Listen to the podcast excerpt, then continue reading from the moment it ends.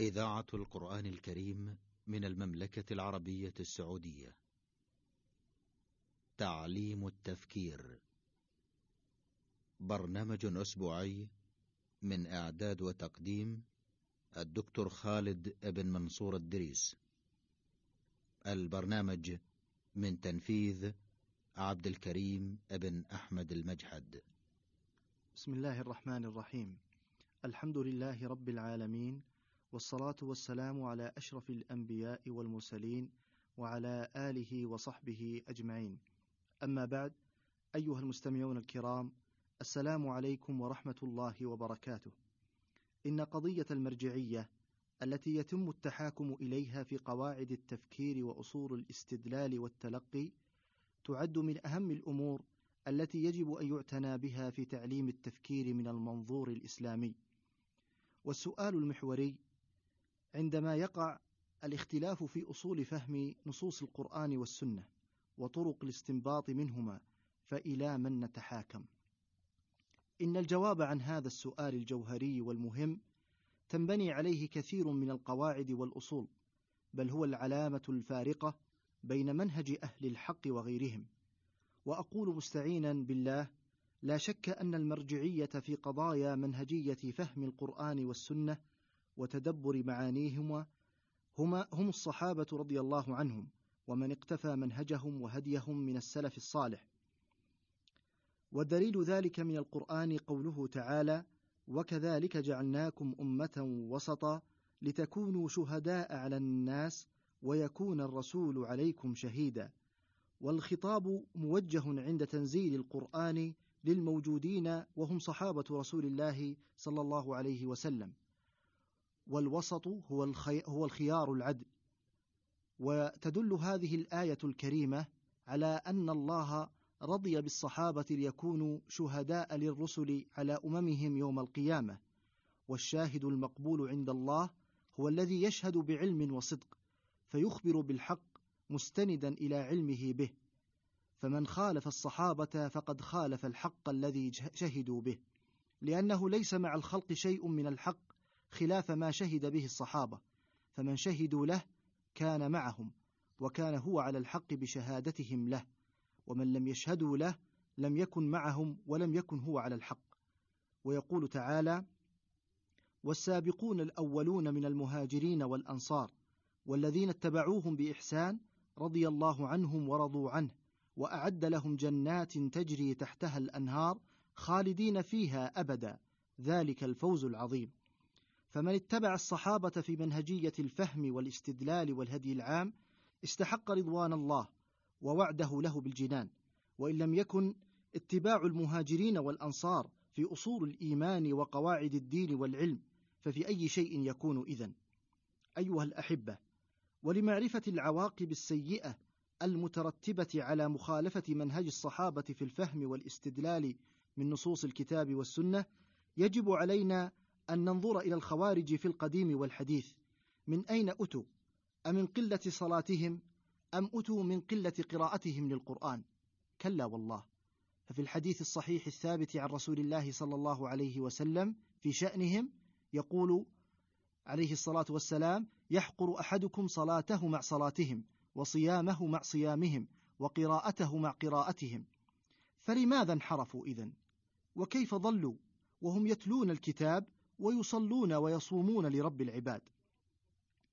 والجواب الفصل إن سبب ضلال الخوارج يعود إلى منهجهم في فهم النصوص الشرعية والتفكير فيها، هذا المنهج الذي خالفوا فيه الصحابة رضي الله عنهم، وإنما هلك الخوارج مع شدة عبادتهم واجتهادهم في الطاعات بسبب مخالفتهم للمنهج السوي المستقيم في الفهم، ولجهلهم بالسنة النبوية المطهرة. لقد كانوا يظنون أن التشدد والغلو في الاستدلال والفكر طريق النجاة، فخاب ظنهم. ومن تأمل في الأحاديث النبوية الصحيحة في الخوارج يتبين له بوضوح أن هناك مدرستين بينهما اختلاف في منهجية التفكير. الأولى مدرسة الصحابة رضي الله عنهم والثانية مدرسة الخوارج الذين وصفهم الرسول صلى الله عليه وسلم بأنهم أحداث الأسنان يعني صغارا. سفهاء الأحلام والمراد التنبيه على ضعف عقولهم وفكرهم. ووصفهم عليه الصلاة والسلام بأنهم يقرؤون القرآن لا يجاوز حناجرهم. والمراد التنبيه على عدم تعمقهم في تدبر آيات الكتاب الكريم. وقد وضح الرسول صلى الله عليه وسلم أنهم يمرقون من الدين وبين عليه الصلاة والسلام أن الصواب والحق مع من قاتلهم. ومن المعلوم الذي لا يخالف فيه عاقل أن الذي قاتلهم هو علي بن أبي طالب رضي الله عنه ومن معه من أصحاب رسول الله رضي الله عنهم أجمعين. واعلموا أيها الإخوة الكرام أن كل من خالف منهج الصحابة في أصول الفهم فله من اسم الخوارج نصيب ولا بد. أيها الأحباب ويؤكد ما ذكرناه من الاختلاف بين المنهجين أن أم المؤمنين عائشة رضي الله عنها سألتها امرأة فقالت: ما بال الحائض تقضي الصوم ولا تقضي الصلاة؟ فقالت رضي الله عنها: أحرورية أنت؟ فقالت المرأة: لست بحرورية، ولكني أسأل.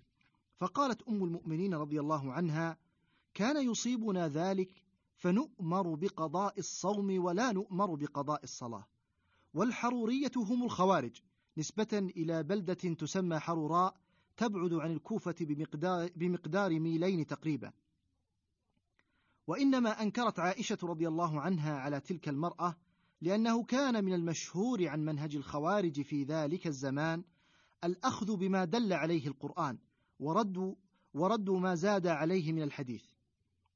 وهذا بعكس منهجية الصحابة رضي الله عنهم في الاستدلال بالسنة والتحاكم إليها.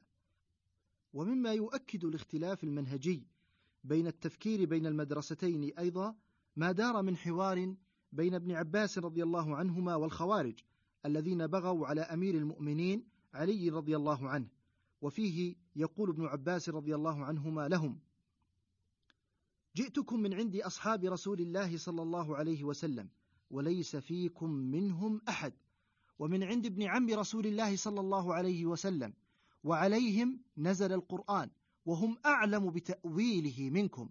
إلى آخر, إلى آخر ما جاء في تلك المناظرة البديعة التي ننصح المستمعين بالرجوع إليها والنظر فيها.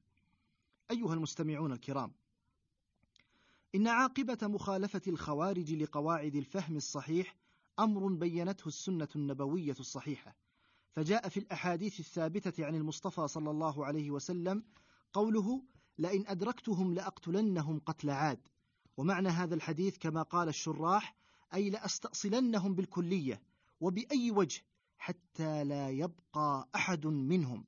كما قال الله تعالى في عاد فهل ترى لهم من باقية؟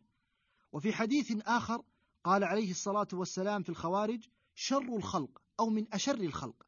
وفي صحيح مسلم عن علي بن أبي طالب رضي الله عنه أنه قال لو يعلم الجيش الذين يصيبونهم أي يقاتلونهم ما قضي لهم على لسان نبيهم صلى الله عليه وسلم لاتكلوا عن العمل.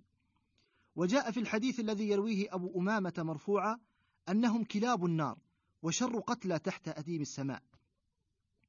ويظهر من سياق الأحاديث النبوية الآنفة في شأن الخوارج أن الوعيد الشديد في شأنهم كان بسبب منهجيتهم في فهم النصوص وانحرافهم عن أصول الصحابة في التلقي